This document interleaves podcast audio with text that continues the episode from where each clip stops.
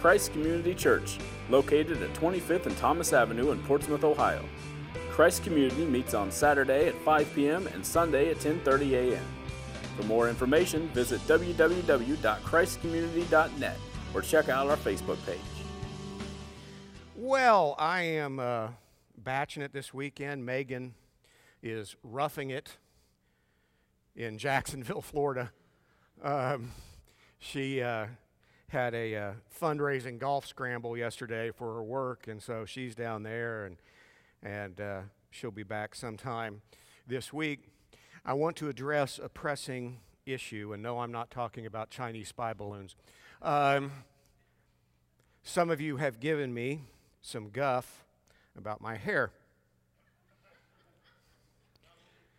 Let me be very clear about this. When I preach, I have an audience of one. When I go home, I have a critic of one, and she likes it. so, you lose. I, if, if my wife says, you know, I'm kind of liking it, I'm like, well, then I'm kind of growing it. Uh, I'm, not, I'm not cutting it if you like it. So there you go. It also, you know, because I'm pressing down here in a couple months, I will, I will be 51 years of age. I was talking to this, my, my doctor this morning, coming up on 51 in April, and this was my hair's length at 16, and it kind of makes me feel like 16. Yeah, get me the ripped jeans, the Metallica t shirt, and let's go. Um, that's true.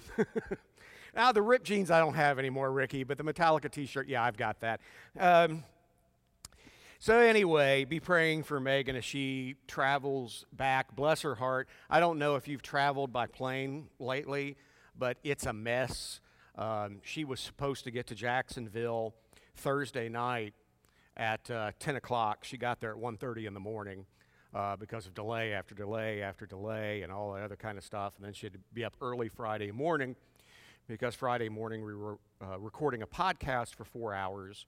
Uh, she produces and I host a podcast called the Senior Pastor Podcast, uh, which features Don Wilson from CCV, which is a church of 30,000 people out in Phoenix, Bob Russell, uh, the founding pastor of Southeast Christian Church in Louisville, which is a church of about 20,000 people, and um, Ken Idleman, who's the former president of Ozark Christian College, and then was the lead pastor of Crossroads Christian Church in Indiana, which is a church of 10,000 people.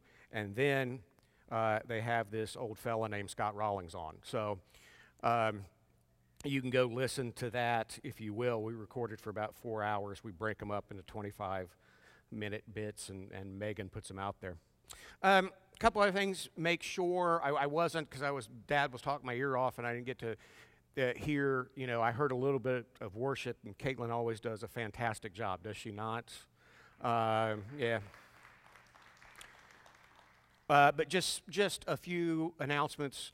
You know that you need to take note of. One, always take a bulletin home with you, and always be praying over the people in that bulletin. We've got people in there who are having surgery and, and going through a rough time. Vicki Lewis was back in the hospital this week. Fortunately, things are, are headed in the right direction for her, but she's having really a struggle with her white platelets, her count, and, and, and so forth. But fortunately, she texted me last night and said things were headed in the right direction. So, but keep praying for her and others.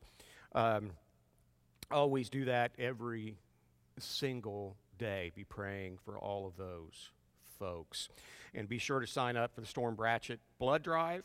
Um, Lynn's out there. 15th Storm Bratchett Blood Drive coming up. That's hard to imagine, but 15th uh, Storm Bratchett Blood Drive. Also, Tuesday night, you can show up here at 6.30.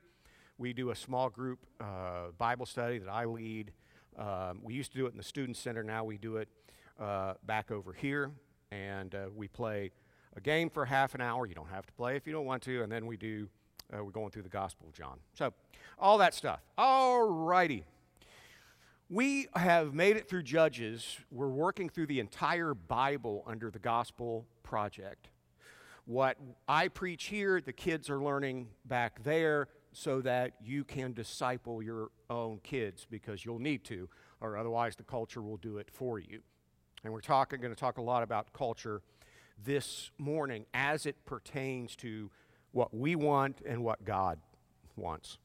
And we're looking at Hannah's prayer. We're in 1 Samuel, 1 Samuel 1 through 11, and then we'll skip ahead to 19 through 20, and we'll briefly hit uh, 1 Samuel 2. But I want you to pay very close attention to Hannah's prayer and whether it reminds you of anything and, and, and what's in there. So, 1 Samuel 1. Now remember, we're coming after the period of the judges. And guys, I've got an echo, and it's kind of sounding weird up here. I don't know what the deal is, but uh, um, guys, hear me okay? Okay. 1 Samuel 1. There was a man named Elkanah who lived in Ramah in the region of Zuph in the hill country of Ephraim. He was the son of Jeroham, son of Elihu, son of Tohu, son of Zuph of Ephraim. Aren't you glad you know that? Elkanah had two wives, Hannah and Peninnah. Peninnah had children, but Hannah did not. Each year, Elkanah would travel to Shiloh to worship and sacrifice to the Lord of heaven's armies. Notice that language there. That's actually a much better Hebrew translation than, than other English translations. It often says the head of the armies or, or, or so forth. You need to remember this when you face each day, hopefully with prayer. God has an army, and it's an, an invisible, unkillable force. This is why Paul says often, the Bible says often, who should you fear? No one. No one. For if God is with you, who can be against you? Sacrifice the Lord of heaven's armies at the tabernacle. The tabernacle was a place where the Lord's presence would dwell especially. There was the Ark of the Covenant and so forth, and the Lord's presence would be there. And the priests of the Lord at the time were the two sons of Eli, Hophni and Phinehas. And on the days Elkanah presented his sacrifice, he would give portions of meat to Peninnah at each of her children. And though he loved Hannah, he would give her only one choice portion because the Lord had given her no children. So Peninnah would ta- taunt Hannah and make fun of her because the Lord had kept her from having children. You need to remember, the Bible is very clear. It is God who opens and closes the womb. Year after year, it was the same. Peninnah would taunt Hannah as they went to the tabernacle. Each time, Hannah would be reduced to tears. It would not even eat. Why are you crying, Hannah? Elkanah would ask. Why aren't you eating? Why be downhearted? Just because you have no children? You have me. Isn't that better than having 10 sons? And every wife went rolled their eyes at that statement.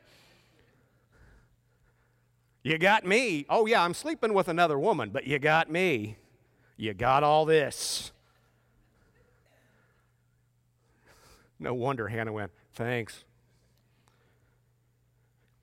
Once after a sacrificial meal at Shiloh, Hannah got up and went to pray. Eli the priest was sitting at his customary place beside the entrance of the tabernacle. Hannah was in deep anguish, crying bitterly as she prayed to the Lord. And she made this vow O Lord of heaven's armies, there it is again. If you will look upon my sorrow and answer my prayer and give me a son, then I will give him back to you. He will be yours for his entire lifetime and as a sign that he has been dedicated to the Lord, his hair will never be cut. See? Yeah, somebody's being biblical up here. The entire family got up early the next morning and went to worship the Lord once more. And then they returned home to Ramah when Elkanah slept with Hannah. The Lord remembered her plea, and in due time she gave birth to a son. She named him Samuel, for she said, I asked the Lord for him. A little bit of background here. In ancient Israel, in the ancient world, period, people tried to have as many kids as they could. Now, today, we look on that as something strange. You get a reality show if you have a dozen kids, right? And we think it's weird. And, and, and I've been in places where people actually shame people for having children. For the first time, I was in Ithaca, New York, when I was called. I was toting my son around in his stroller. And this is the very same day I, I, I went to law school in upstate New York. And at that time, at that university, John Cleese of Monty Python uh, fame was teaching a class on comedy. And so I'm pushing my son in the stroller. And the first thing I see is John Cleese coming up, and we had met a few weeks before at a breakfast uh, place in downtown Ithaca. And John Cleese was fascinated that I had on my table a law book and a Bible. And I was studying both because I was preaching at the Ithaca Church of Christ while I was going to law school. And he thought that was fascinating. He came over and sat at my table and we talked for a while. And then a week or two later, I see him walking around campus and he comes up to me, remembered me. And I told my son, he doesn't remember this because he was like six months old, but he came up and, you know, shook my son's hand and tickled his, you know, his neck and all that kind of stuff. And Jackson giggled. And, and then I walk on, and somebody looks at me and goes, Ugh, a breeder. A breeder. I'm like, oh my gosh, you got to. Now you got to keep this in mind. I was at a dinner party one night at that same place. This is a place that sells t shirts with a hammer and sickle and says, Welcome to the People's Republic of Ithaca. So keep that in mind. And I was at a dinner party one night, and somebody was in front of me and they were at a tea bar. I, yeah, let me repeat that. They were at a tea bar. They were serving different kinds of tea. And so this woman ordered her tea, and someone asked, Do you want honey? And the woman replied, I don't use honey. That's the enslavement of bees. It's that kind of place, all right? Like, ooh, you're a lot of fun. Can't wait to party down with you. Um, but in this day and age, where we're reading about when Hannah is making her prayer, you wanted to have kids. You wanted to have a lot of kids. And if you think about it, it makes sense. Everybody had a farm, everybody had a family business. More kids you had, the more farm hands you had, the more income you had. And, and, and people get this confused when the Bible says honor your father and mother, what the writers meant by that in Scripture is that when they grow older and they can no longer take care of themselves, you take care of them. That's what honor your father and mother mean. It's funny, I'm seeing people look around at their kids and grandkids right now, and I think that's funny. Um, grandkids, don't blame me. I didn't write it. Um, but that, eh, that's what that means. And so if you had a bunch of kids, then you had people who, more people to take care of you when you were older. And so that was the culture. The culture of the time was have as many kids as you can. Now, I don't have a problem with that. I really don't. I, you know, when I look at the world that we're living in, the absolute insanity that's going on. I used to watch the news. I used to have it on on mute in the background all day. I don't anymore. It's just too depressing. I get the headlines and I move on. You look at the, the, the horrible tragedy in Memphis, and you, you know, got Chinese balloons going all over the United. I mean, it's just crazy. It's nuts.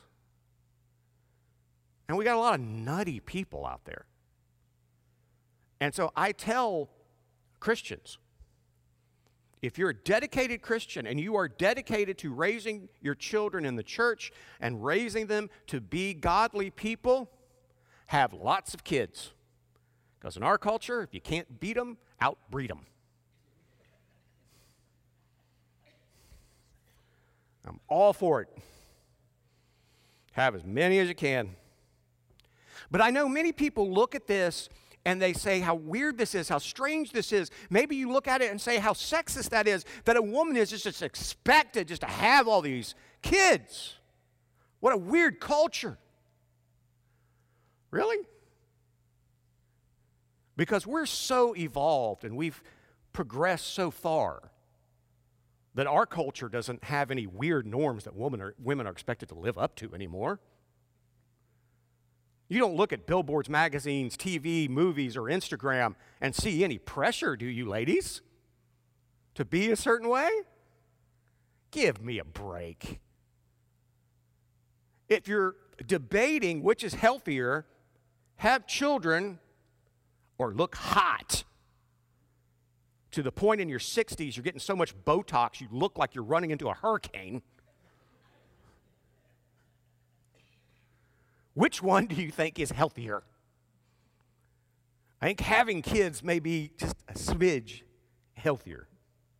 And this is the this is the culture that Hannah is, is facing, and, and she has shame over it because she doesn't have any children. And she's being taunted by a woman who's sleeping with her husband. Hmm. But this is interesting. In 1 Samuel 1 9, it says something that you may overlook. In the New Living Translation, it says, Once after a sacrificial meal at Shiloh, Hannah got up. Now, in some other translations, it says she stood up. And you read that and you think, well, duh.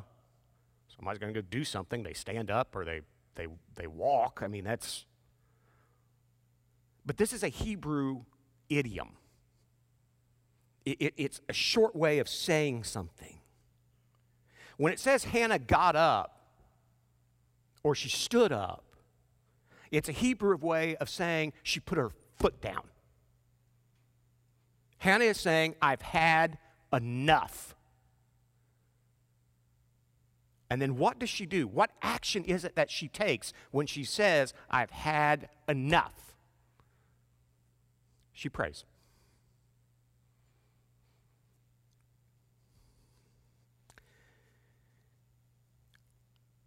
I cannot overemphasize the power of prayer. I could go on and on and on about the power of prayer.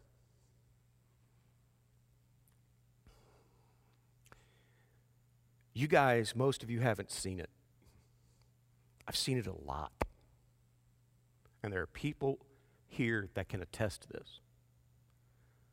A doctor walks in and says, You have stage four cancer. A doctor walks in and says, You have this or that. And dad and I follow Ralph Clay back into the chapel. And Ralph Clay anoints this person with oil and prays over him. And I'm listening to Ralph pray. And folks, you can feel it. Ralph is closer to God than I'll probably ever be. He's a righteous man. Not perfect, but righteous. And when he prays, you can feel it, and he puts all of himself into it. I tell people, it's like, you know, the president's got the red phone, connects him to, the, to Moscow. God's, Ralph's got the red phone to God. And I have seen people walk out of that chapel and a week later say, healed, cured. Hannah got up to pray. And I mean real prayer. I'm not talking about your average dinner time prayer. I'm talking about tears and snot, and I'm talking about that kind of prayer.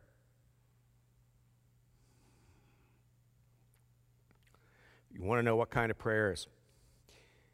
I heard this story from the late, great Dr. Fred Craddock, one of the best preachers I've ever heard. And Dr. Craddock was teaching preaching at the Candler School of Theology in, in Atlanta, Georgia.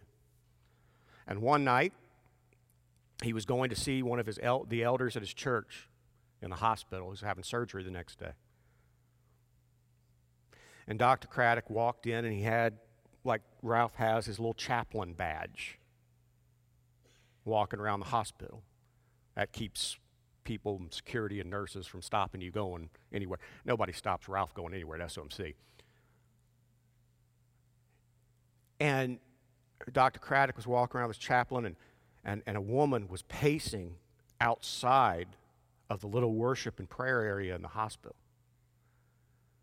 And she looked up and she saw the chaplain badge and she grabbed him said, You come with me.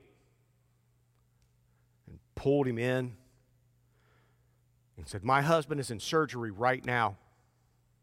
We have three kids at home. You're going to pray for him. And so Dr. Craddock started to pray. And apparently she didn't think that was good enough, so she interrupted. And she pointed at the cross on the wall and she said, Lord, don't you take my husband.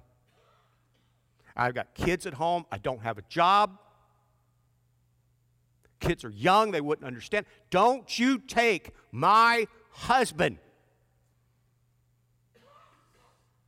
And she went on like that for about 15 minutes.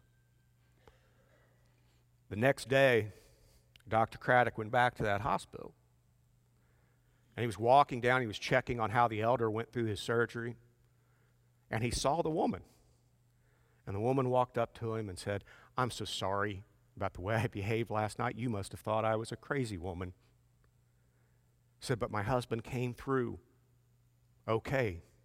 So I guess he heard our prayer. And he said, Our prayer? He heard you, woman. That's the kind of prayer I'm talking about.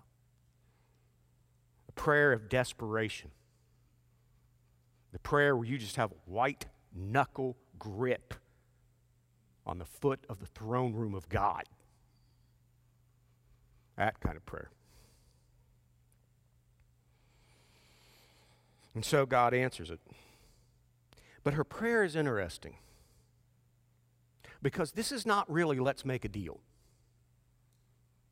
Right?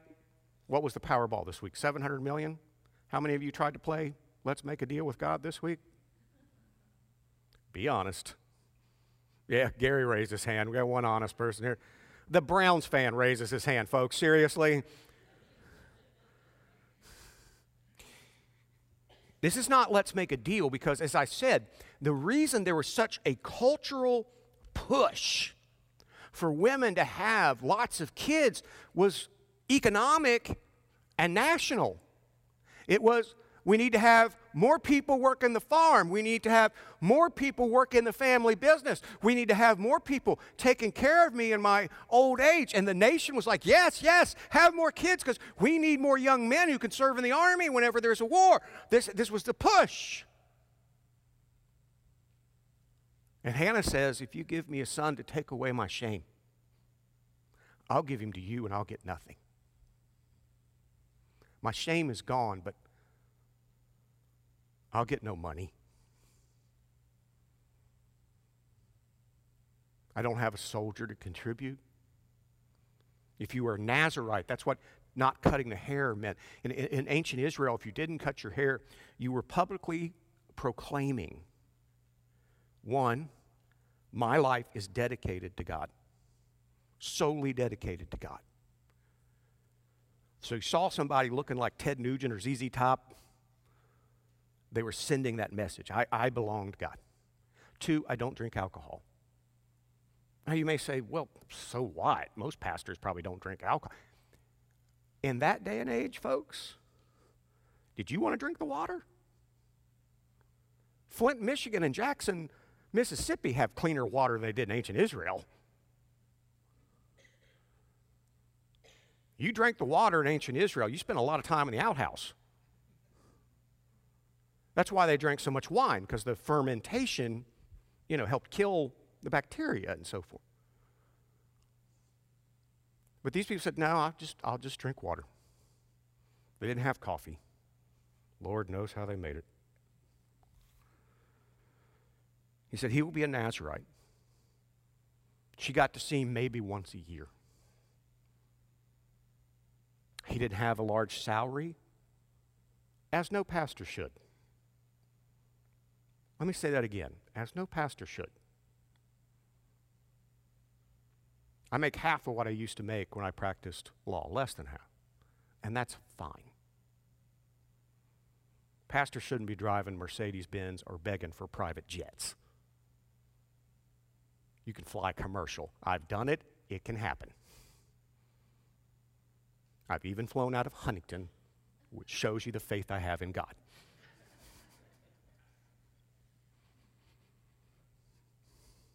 This was not let's make a deal. Hannah was saying, remove my shame, and you will have my child, dedicated wholly to you. There's still pockets where this exists today. In the conservative Orthodox Jewish community, in many Roman Catholic communities, it's considered a blessing to have a child in ministry. It's not so much in the evangelical church anymore, which is a shame. And I will tell you, as a full time minister, well, full time minister, part time Megan's assistant. But the ministry doesn't pay well. There's a lot of heartache. Every time somebody leaves the church, you can't help but feel a little hurt. But, but, when you've been praying for somebody, and they come forward and you baptize them and you see them grow, best thing in the world.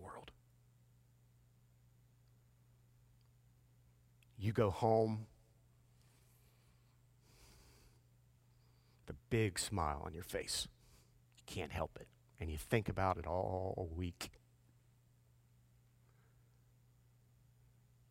Ministry's a pretty good gig.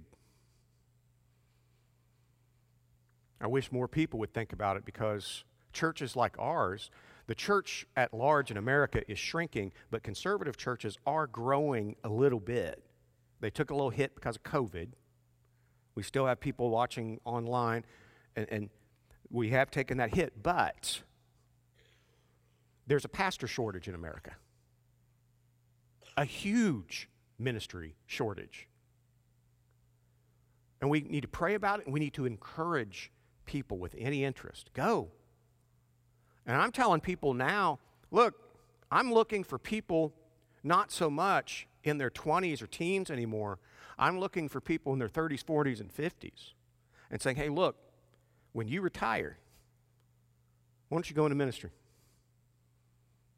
Once you've got your pension, you're not having to worry about making peanuts at the church. You, don't have to worry about that.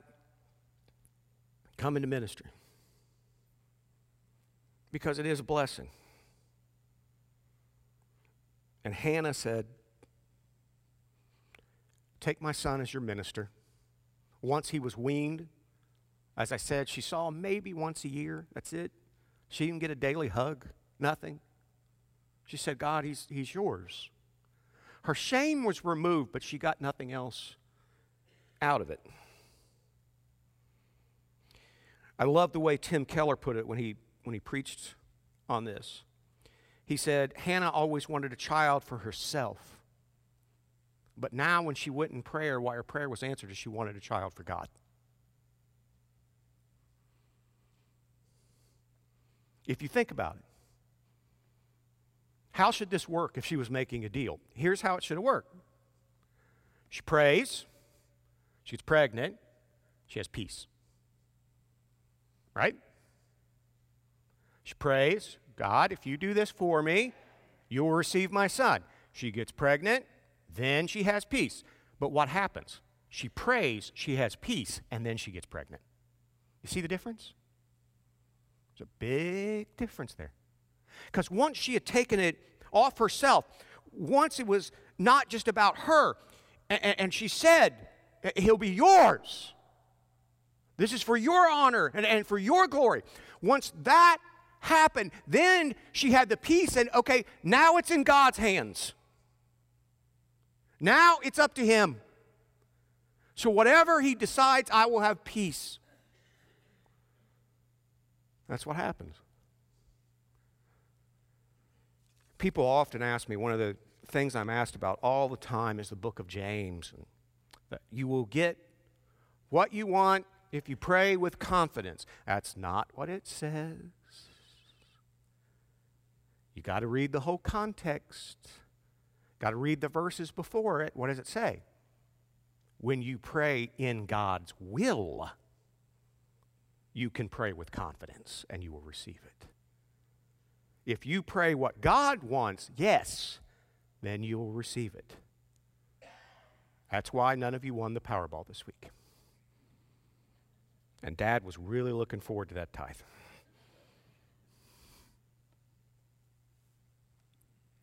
So, Hannah prays. She has peace. She becomes pregnant. And then in chapter 2, she prays again. And this is what she prays My heart rejoices in the Lord. The Lord has made me strong. Now I have an answer for my enemies. In other words, his husband's other wife. I rejoice because you rescued me. No one is holy or set apart like the Lord. There is no one beside you. There is no rock like our God. Stop acting so proud and haughty. Don't speak with such arrogance. For the Lord is a God who knows what you have done, He will judge your actions. The bow of the mighty is now broken, and those who stumbled are now strong. Those who are well fed are now starving. Those who are starving are now full. The childless woman now has seven children, and the woman with many children wastes away. The Lord gives both death and life. He brings some down to the grave, but raises others up. The Lord makes some poor and others rich. He brings some down and lifts others up. He lifts the poor from the dust and the needy from the garbage dump. He sets them among princes, placing them in seats of honor. For all the earth is the Lord's, and he has set the world in order. He will protect his faithful ones, but the wicked will disappear in darkness. No one will succeed by strength alone. Those who fight against the Lord will be shattered. He thunders against them from heaven. The Lord judges throughout the earth. He gives power to his king. I want you to notice that. He gives power to his king. Is there a king in Israel yet? No. Who's she talking about?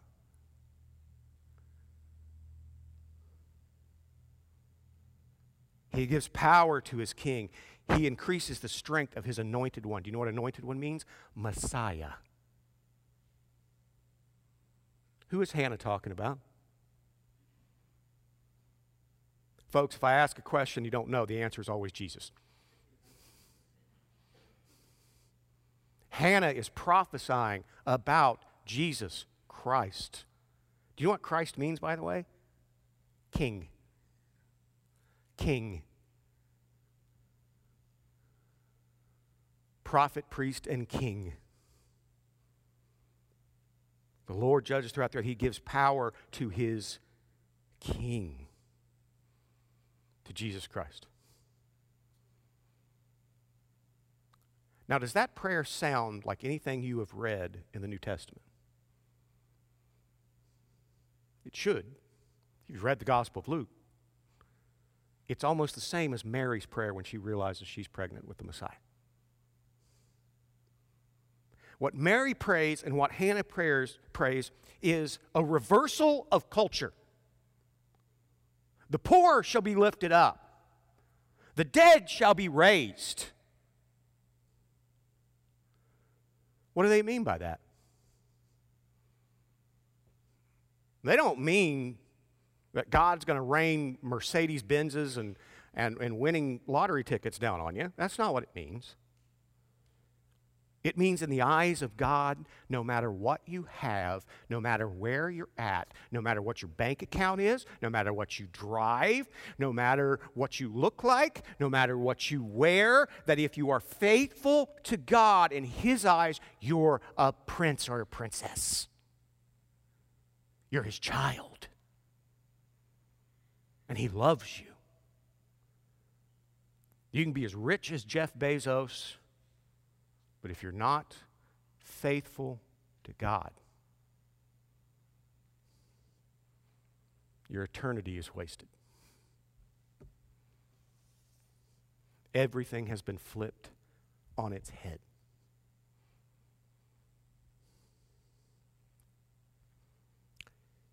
Weak or strong, strong or weak, and God works through weakness. God works through weakness because then he gets the glory, which he deserves. Hannah in verse 10 is given the word of words of God to prophesy the coming of our king, Jesus Christ. There is no king, there will be no king in Israel for a while. And then, and we'll get to it, when God gives him a king, who does he give him? Saul? Ugh. You want to talk about a disaster.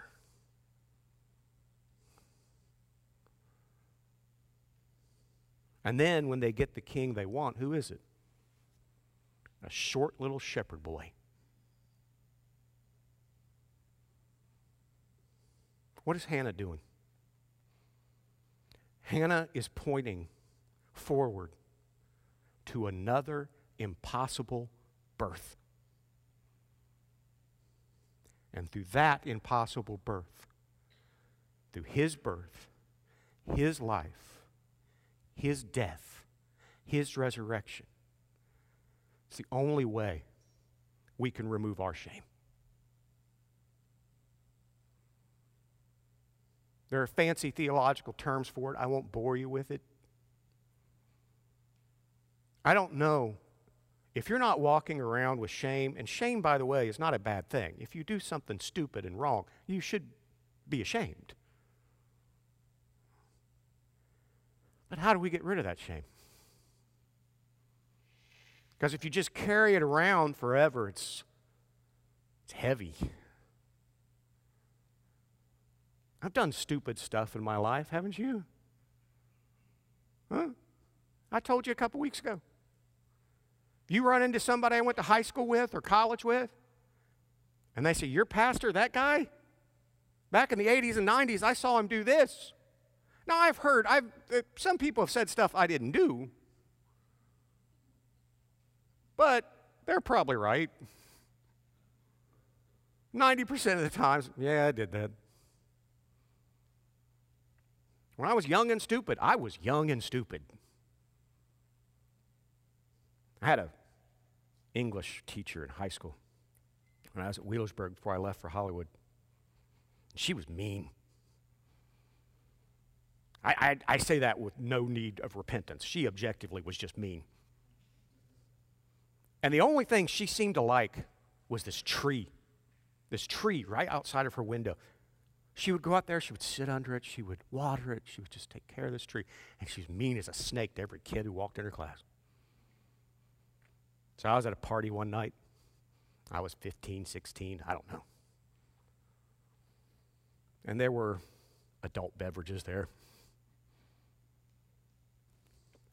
and somebody said, Let's go get that tree. I said, Heck yeah. We jumped in our cars, about three carloads, of teenagers go up to Wheelersburg High School to cut down that tree. None of us thought to bring a saw, though. Um, we did try to get one of the linebackers, just kind of lean on it. Maybe that would bring it down. That didn't work. Then somebody went off and got a saw. We took that tree. This is how dumb we were. We went down Pirate Drive, or now it's called Pirate Drive, in Rich Gill's car with that tree sticking out of his back seat. We took our prize. That's how smart I was when I was 15, 16, folks. I got called into the office the next week because here's what you need to understand before you believe in a conspiracy theory most people can't keep their mouths shut. I got caught. For some reason, Randy Parker, when he was principal of Wheelersburg High School, it was like, what's his name, and Welcome Back Kotter. He would call me in and with a stern face, and as soon as he closed the door, he'd start laughing. And he looked at me and said, Why did you take the tree? I said, um, Under the advice of my attorney, I can neither confirm or deny. He just laughed and he said, Go back to class. Don't quit being an idiot. I said, Yes, sir. But I did a lot of stupid stuff. Some of it was just in good nature, like that. It was just dumb teenage fun. But a lot of it was hurtful to people. And I look back at it and I'm, I'm ashamed. But the Bible says that there are a couple things that happen if you come to faith in Jesus Christ. You come to faith in Jesus Christ, the first thing that happens is that your sins are forgiven. That's one. Two, Jesus Christ, as it says in 2 Corinthians 5:21, he grants his perfect life to you to be judged by. And those two things wash away your shame. This is how I'll wrap up. Not that you should be in a hurry, there's no real football today. The Bengals got robbed last week. Darn whistle. Um, oh, come on. Even ESPN said they got robbed, all right? But I remember hearing a pastor tell this story. He was counseling a young couple who were getting ready to get married. And he and his wife sat down with the bride to be and said, Is there anything you haven't told your husband? And, and she was convicted and she said, Yes. And she went to her husband and she admitted that the year before she cheated on him. And the husband at first was shaken, the husband to be. He walked out of the house, he got in his car, he took a drive. He was gone for hours. She sat there and cried, and she thought, I've lost him, this is over. He came back home after a few hours with a box. And he held the box in his lap and he looked up at her with tears in his eyes and he said, Do you believe you sinned? She said, Yes. He asked, Did you repent? Did you ask God for forgiveness? She said, Yes. He said, Okay. He gave her the box. He said, I want you to go change into that. And she thought, what is this? She went into her bathroom and she opened it up, and it was a pure white robe. And she walked back out in this white robe and she said, Why? He said, Because God has forgiven you.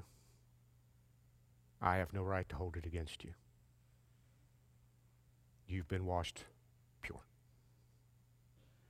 Let's start our life that way.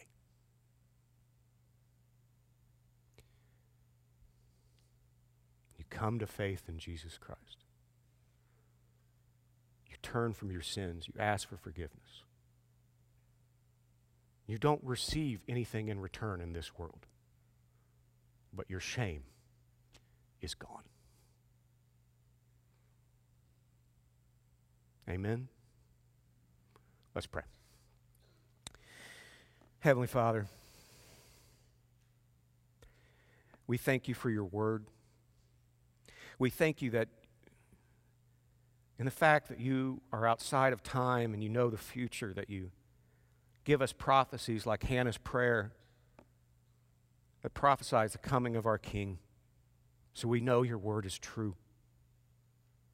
And we know, dear Lord, that if we come to you, no matter what we've done, we may face consequences in this life.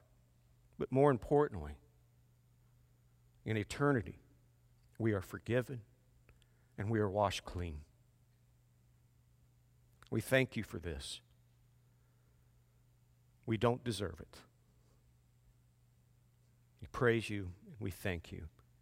In Jesus' name, amen.